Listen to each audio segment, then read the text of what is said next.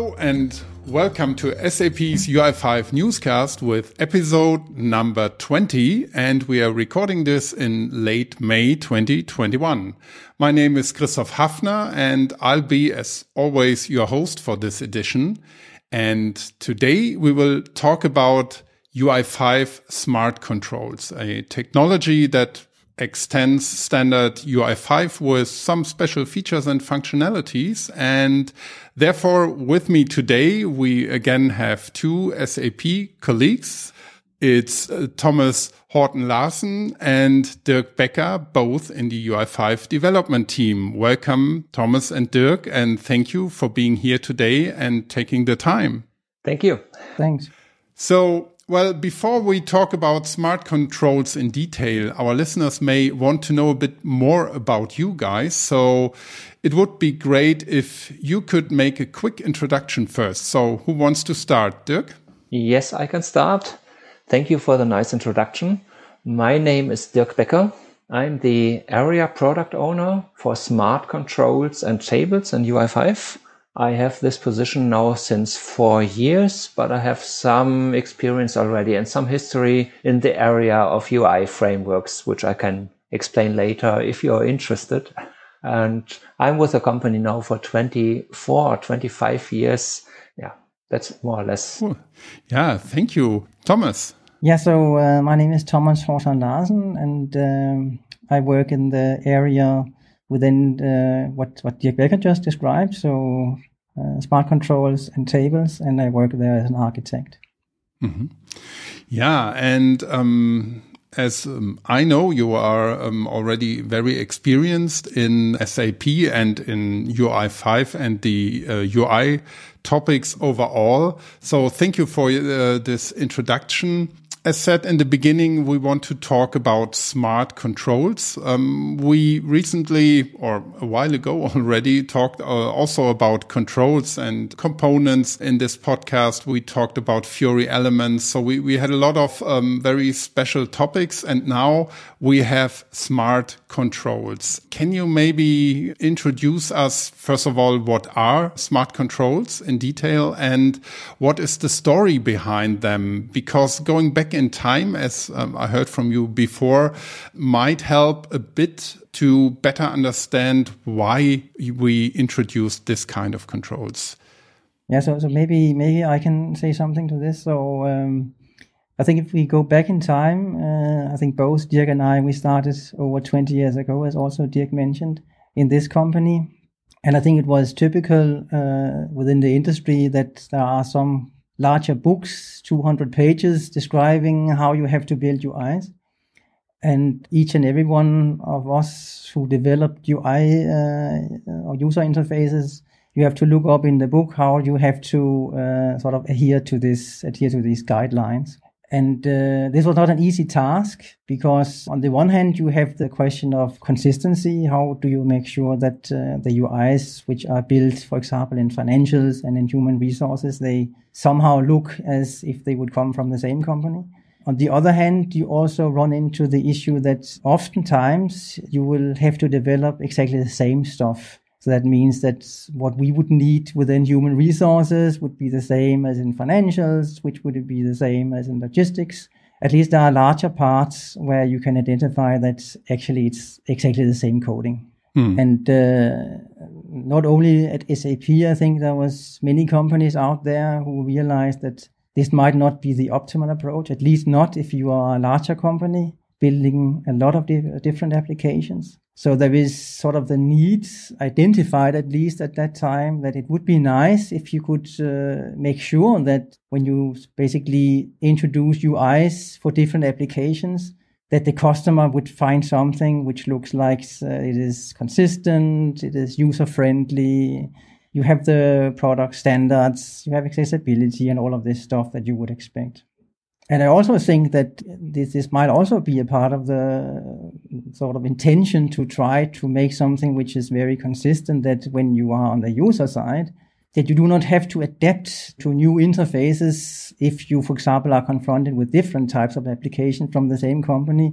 Then it is also, I think, easier for you as an end user to know, okay, this behave, this, this UI behaves like this and uh, th- then I can sort of maybe have one or two courses, and then I know everything what what needs to be known now. Mm. And and therefore, uh, if we go back in time, I think approximately 20 years ago, maybe a little bit less, the ideas were born if you could sort of maybe generate such UIs from some sort of information which were maybe available in the backend. So you could imagine that if you have a table, uh, you could sort of send to the client, okay, here are my columns. Please generate a table out of it. Uh, or, or, I have some, maybe some columns which can be selected from the database. Please make like a filter bar out of this information. Yeah, this is, this is basically what, what the smartness is about. It's about, I mean, already controls is about making something easier for the developer, which could also be done even much more low level. But the smart controls are there to make it to, to, to make your life a little bit easier if you have additional metadata coming from the backend, which you can use then to yeah basically generate UIs out of these metadata. Mm-hmm. Maybe one point, I think, to the question then actually what makes these controls so smart, um, we come in a minute. What I would, would like to add or to ask you if you have the same experience, I think um, SAP's history of user interface is a very special one because in our domain, business critical processes, we have very special needs from the user interface side as well. And um, the feedback I've got, for example, from users was very mixed, especially when looking back to the um, SAP GUI. And um, for new users, it might have been hard to learn this UI paradigm because it was a little bit different than the standard Windows user interface, for example. So some people were really uh, had a hard time in learning this others um, um, sent me back it, it's very very efficient. So once i learned how to use it i'm very efficient in my tasks. And um, so they really loved it then. Um, and others didn't. And now with ui 5 i think that's a complete change in, in the overall paradigm because it's a um, web UI technology. And uh, what are your experience with feedback then from users in, in general on our um, UI technologies? Yeah, when I look back at the beginning when I started at SAP, we had only the GUI, the well-known GUI, and I was told that the main thing that you are doing in GUI is reporting. Mm-hmm. You just start a report, you have some fields, filter fields, and you get a list of entries. And with this list, you do something. So this was the initial idea that I got to learn from business applications. It was reporting. Mm-hmm. And then with the time, there was the first demand for developing something on the web. And we at SAP had no clue how to do this and we tried it with several means. We tried it with Java Server Beans, with Java Server Pages, and with the one or other technology which evolved over time. But very soon we noticed it's just more than only reporting. It's something that Thomas mentioned before. When you look at a web application or at a business application, you will see one pattern. This is a form where you have several fields that you want to fill. And you see another pattern. This is the table where you have a list of entries and you want to do something with it. And these patterns come again and again throughout all the applications, not only at SAP. And it took us a long time to adapt those patterns.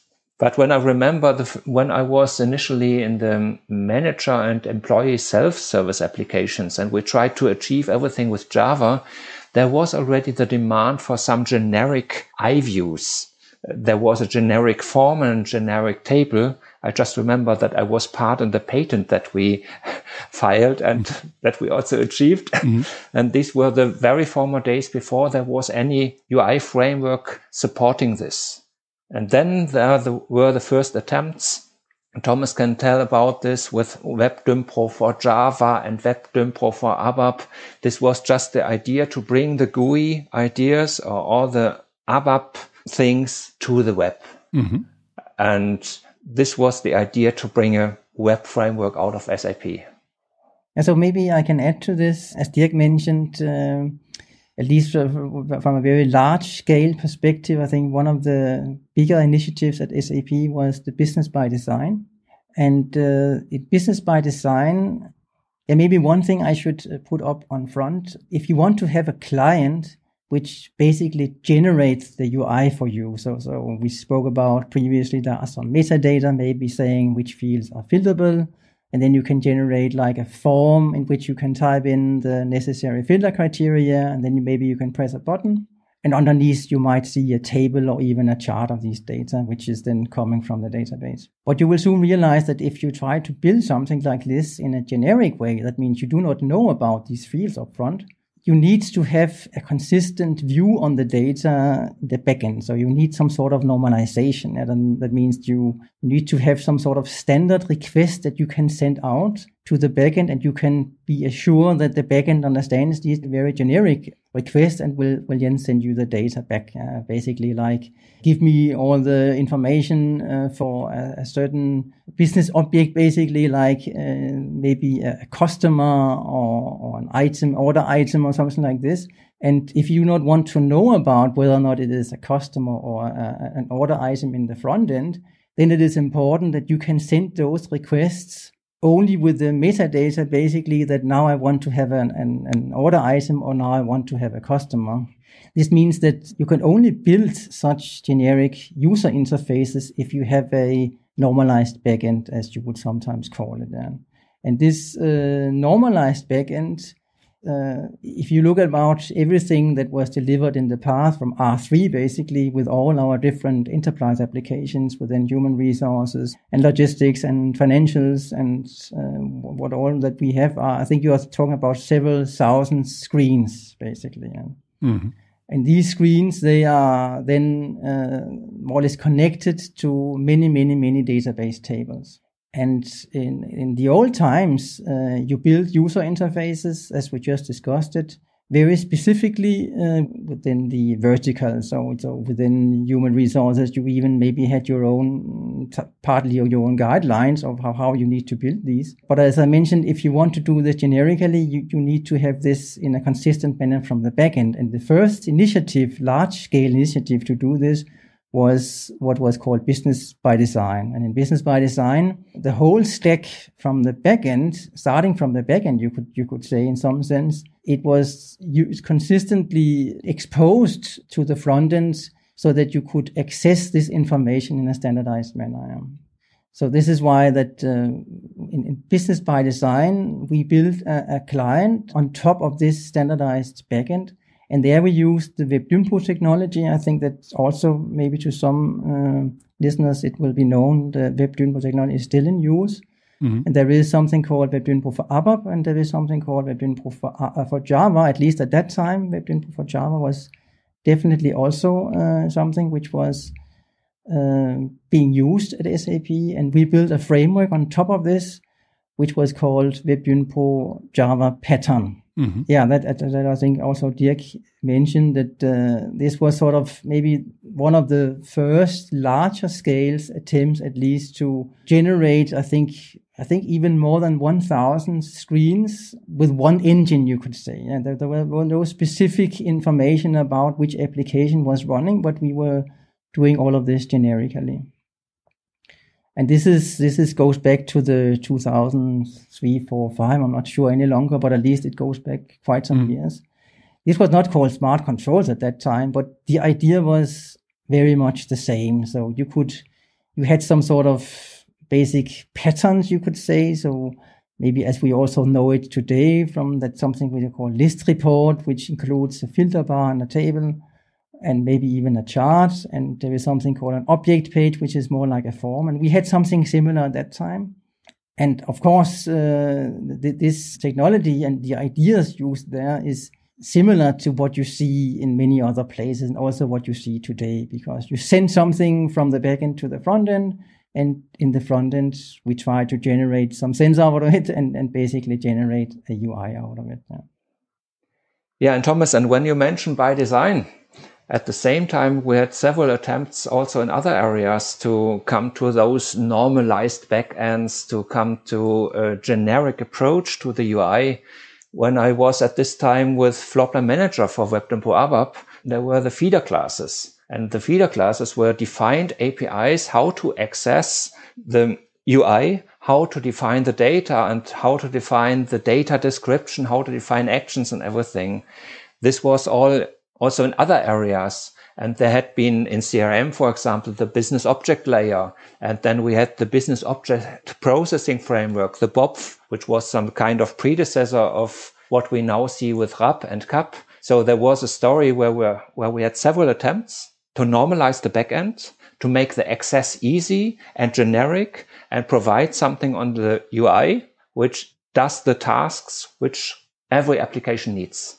And when we have a closer look, what is an important part of those patterns, of those controls, of the smart controls also is the integrated logic, the programming logic what, that you see the, with the end user enablement and the personalization or in the variant management. We have very powerful personalization options in the table, for example, or the variant management that we might explore the filter bar later a little bit more that we have in the filter bar and also in the table.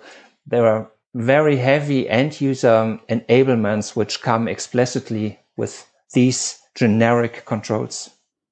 Mm.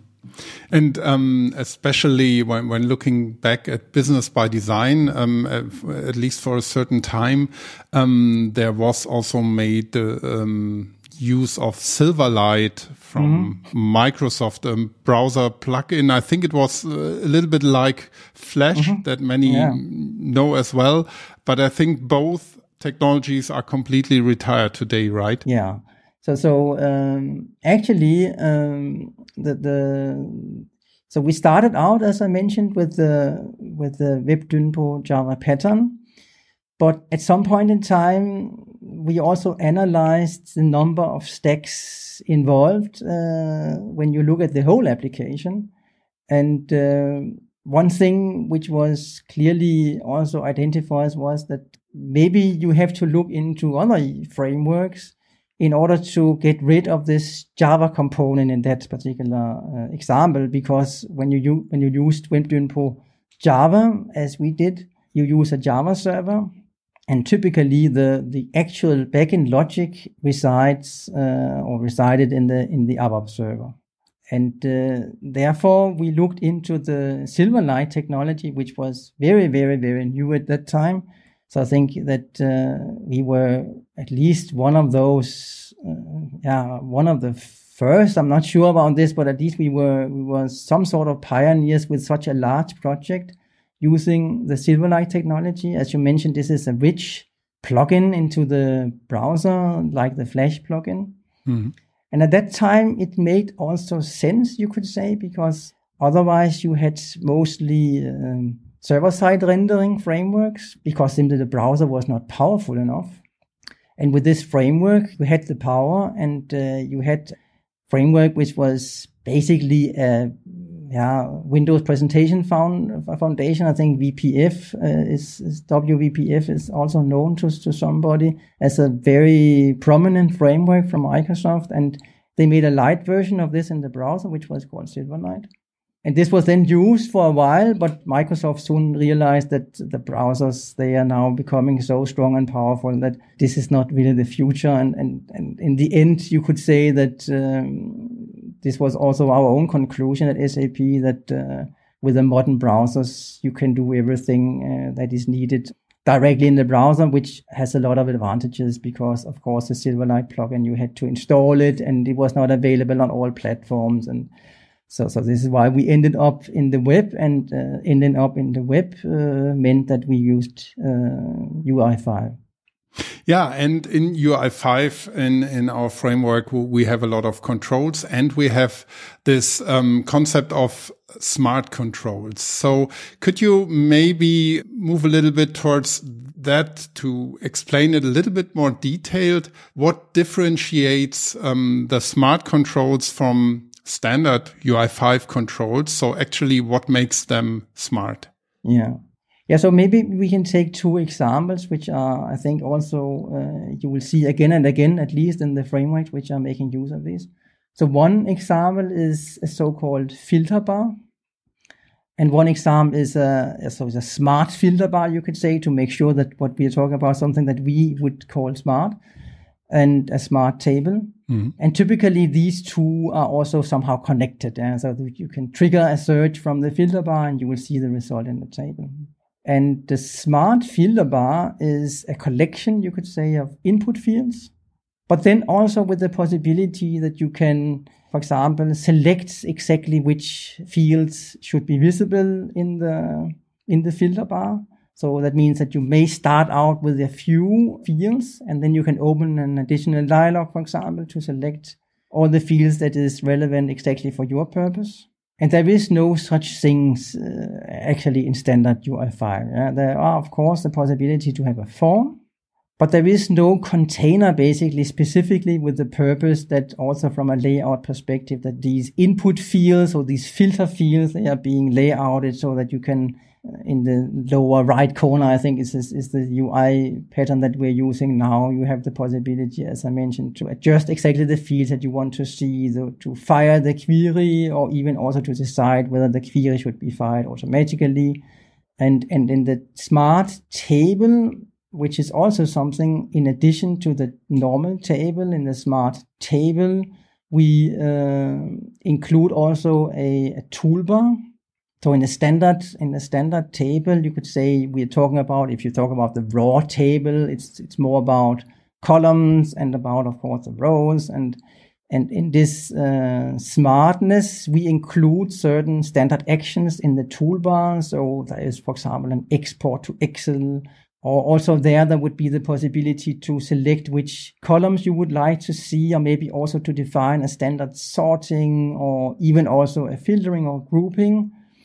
This is all then basically part of the smartness. And in addition, you as an application developer, you do not have to do that much in order to get all of this. Yeah, so, so the idea of having a smart control is that uh, it should be easy for the application developer to, yeah, to basically make use of these controls as long as you have a connection to uh, the proper metadata. So, for example, for the smart filter bar, there you would need some sort of, let's say, an OData service, and the OData service would already bring along the information whether for example, fields are filterable and would then include them in the filter bar, or whether or not they should be part of a, a table layout. There is a sort of a line item annotation which de- defines whether or not something should be part initially of the table view. And that means the combination of these metadata with the control just mentioned, uh, you can with with little um, with little code, you could say. So you could simply generate a lot of a lot of content on the screen, which is hopefully also usable for the end user. Mm. Yeah, I think this this already answers a, a bit my question how to actually use smart controls compared to standard controls. Is there something to add for developers who want to decide whether to use a standard control or a smart control? Is there um, a difference in the usage between the two? Or is it in general the same and you just have some additional parameters, for example? I, I think if you are very honest, you, you have to say that using smart controls is slightly more involving than, than using the normal controls, at least uh, as a general rule of thumb. Yeah. So you get a lot more, but I also think that uh, it is something which comes on top of the normal controls and maybe you need also to read a little bit the general concepts there to understand what's really going on there. Yeah, because there is so much magic, you could say, and in order to really understand and appreciate this magic, yeah, I think you, you, you need to understand which metadata do you have, which sort of annotations or additional metadata do you have, which also plays a role for what is actually being generated. Because otherwise you, you can of course run into the issue that you, you get something on the UI, but you're not completely sure uh, why you actually get that, what you are seeing on the UI. Yeah. So, th- so this would be, I think, uh, something to consider that if you build, of course, many applications, then it makes uh, even more sense because once you have understood the basic concept, it pays off to use these more intelligent controls, you could say. But of course, if you have a very, very concrete application in mind, it might also be that, that the controls that we offer they are not exactly what you are looking for. Mm-hmm. do not offer everything as a smart control. Okay, so um, yeah, I think we already had as well some concrete examples of smart controls that are there. Do you have maybe as well um, one example of a use case, so um, a concrete case where you would uh, recommend to use um, a smart control instead of a standard control? I don't know, Dirk, do, do you have maybe an idea on that? The main use case that we see for the usage of smart controls in the moment is when you have, Thomas mentioned it before, list reports or object pages, floor plans or patterns which are um, realized with Fiori elements. Fiori elements heavily makes use of smart controls and offer the possibility to create applications very easily with low developer cost with a high developer efficiency to just construct blocks together into a list report or into an object page. And every time that your application comes with a normal pattern that you have a list, want to select something, want to go into details on your selection, then you should go with the Fiori Elements approach and use the smart controls heavily but what we have also seen when we, when you have a very sophisticated cockpit approach where you want to have individual functions in individual fields and want to align them however you want to, then you would do it freestyle, completely freestyle UI5. But what they lose when you do it freestyle is the adherence to the UI guidelines. So the smart controls always support the most recent UI guidelines and all the process, the product standard support like accessibility and what I mentioned before, the end user enablement. Mm-hmm.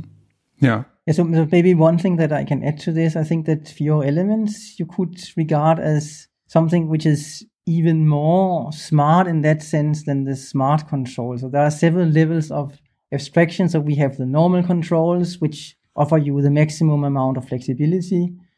Then we have what we call the smart controls, like a smart table or a smart filter bar or a smart chart.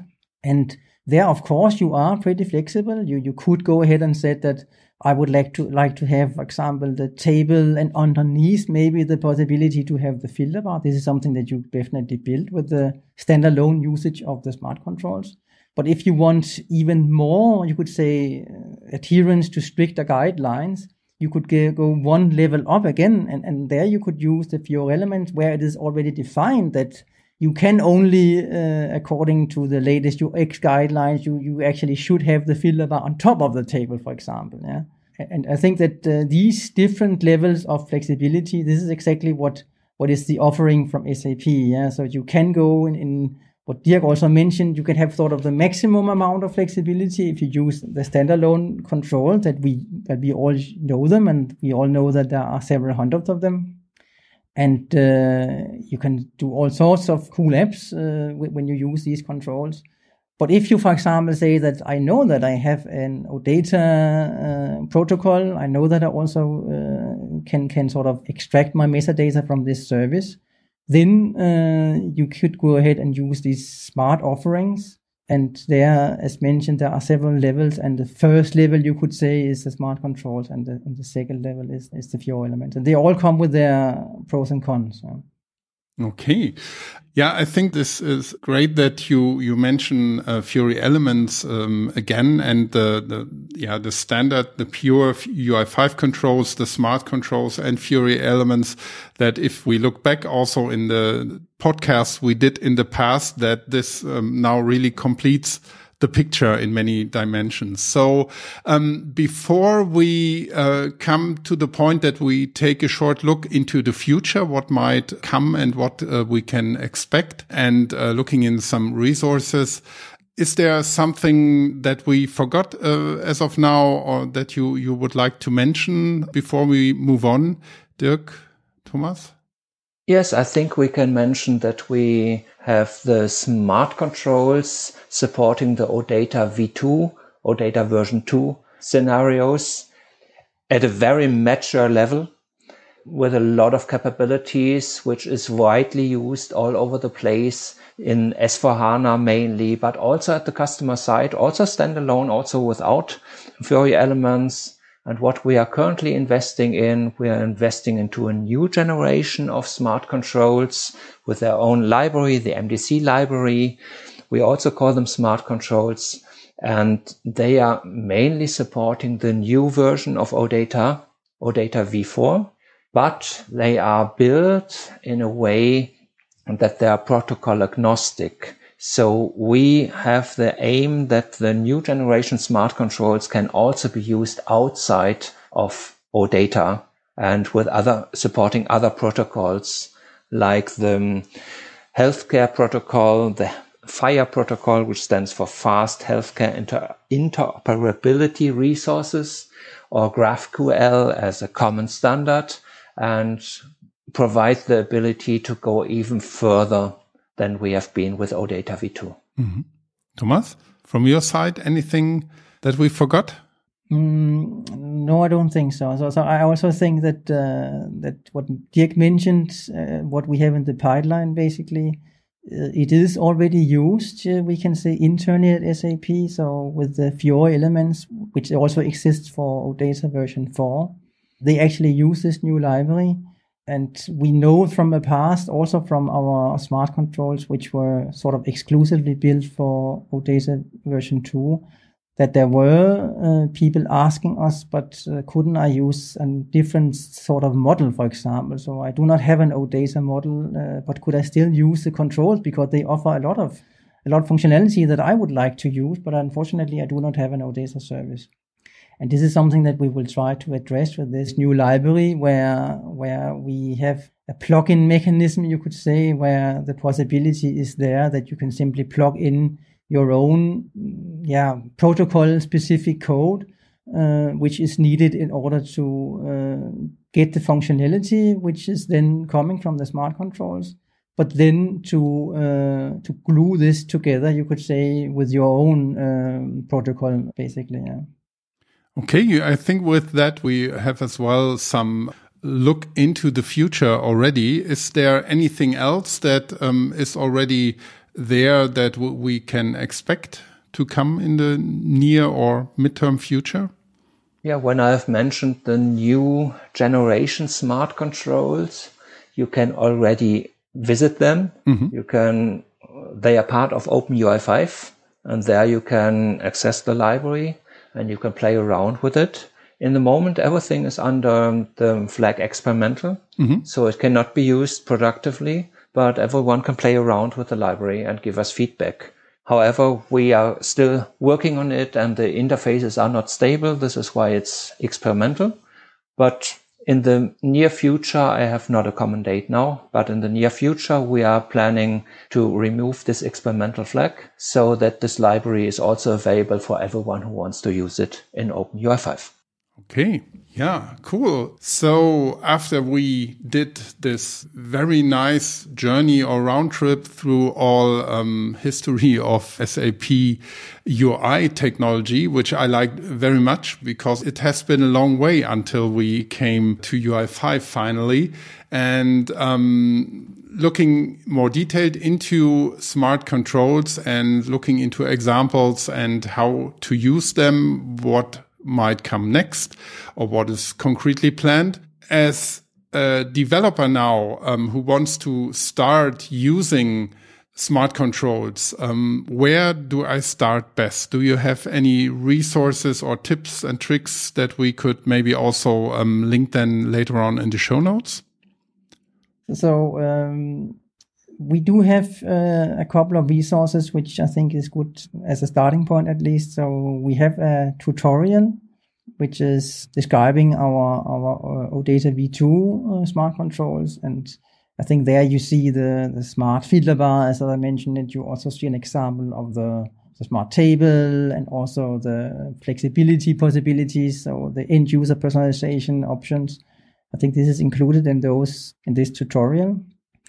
And then we have uh, also the, the usual uh, developer doku, which can also be looked upon if you want to start out digging deeper into this topic. Okay. Awesome. Yeah. I think then we are done for today. Thank you, Dirk and Thomas, for sharing all your insights on UI5 smart controls and especially again the story behind the technology, which I really en enjoyed a lot because I had in my career some touch points to different technologies as well, especially in business by design.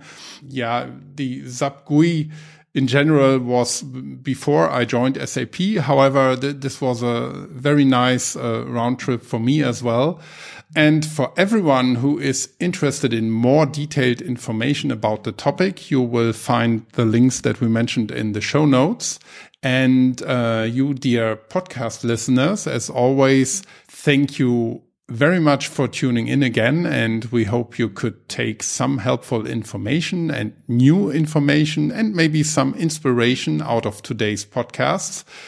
And yeah, this episode you'll find with many others on open.sap.com slash podcasts and of course on Apple Podcasts, Spotify or any other podcast directory or podcatcher app. So thank you again, guys, for coming and uh, sharing all this. Thanks a lot. You're welcome. Thank you. and yeah, so have a good time and take care until next time and bye for now. Bye-bye. Bye.